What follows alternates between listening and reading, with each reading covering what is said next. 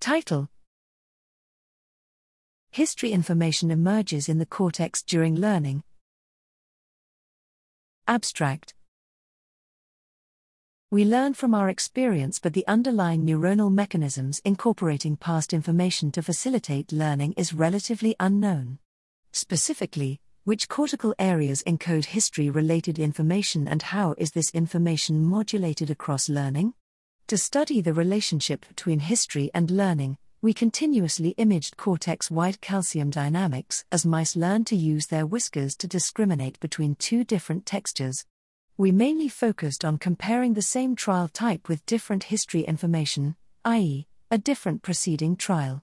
We found history information in barrel cortex, BC, during stimulus presentation. Importantly, history information in BC emerged only as the mouse learned the task. Next, we also found learning dependent history information in rostrolateral RL association cortex that emerges before stimulus presentation, preceding activity in BC. History information was also found in other cortical areas and was not related to differences in body movements.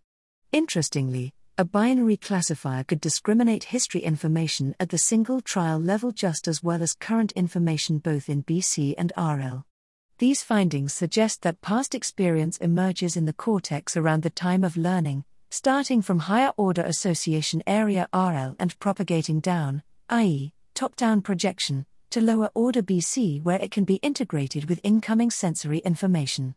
This integration between the past and present may facilitate learning.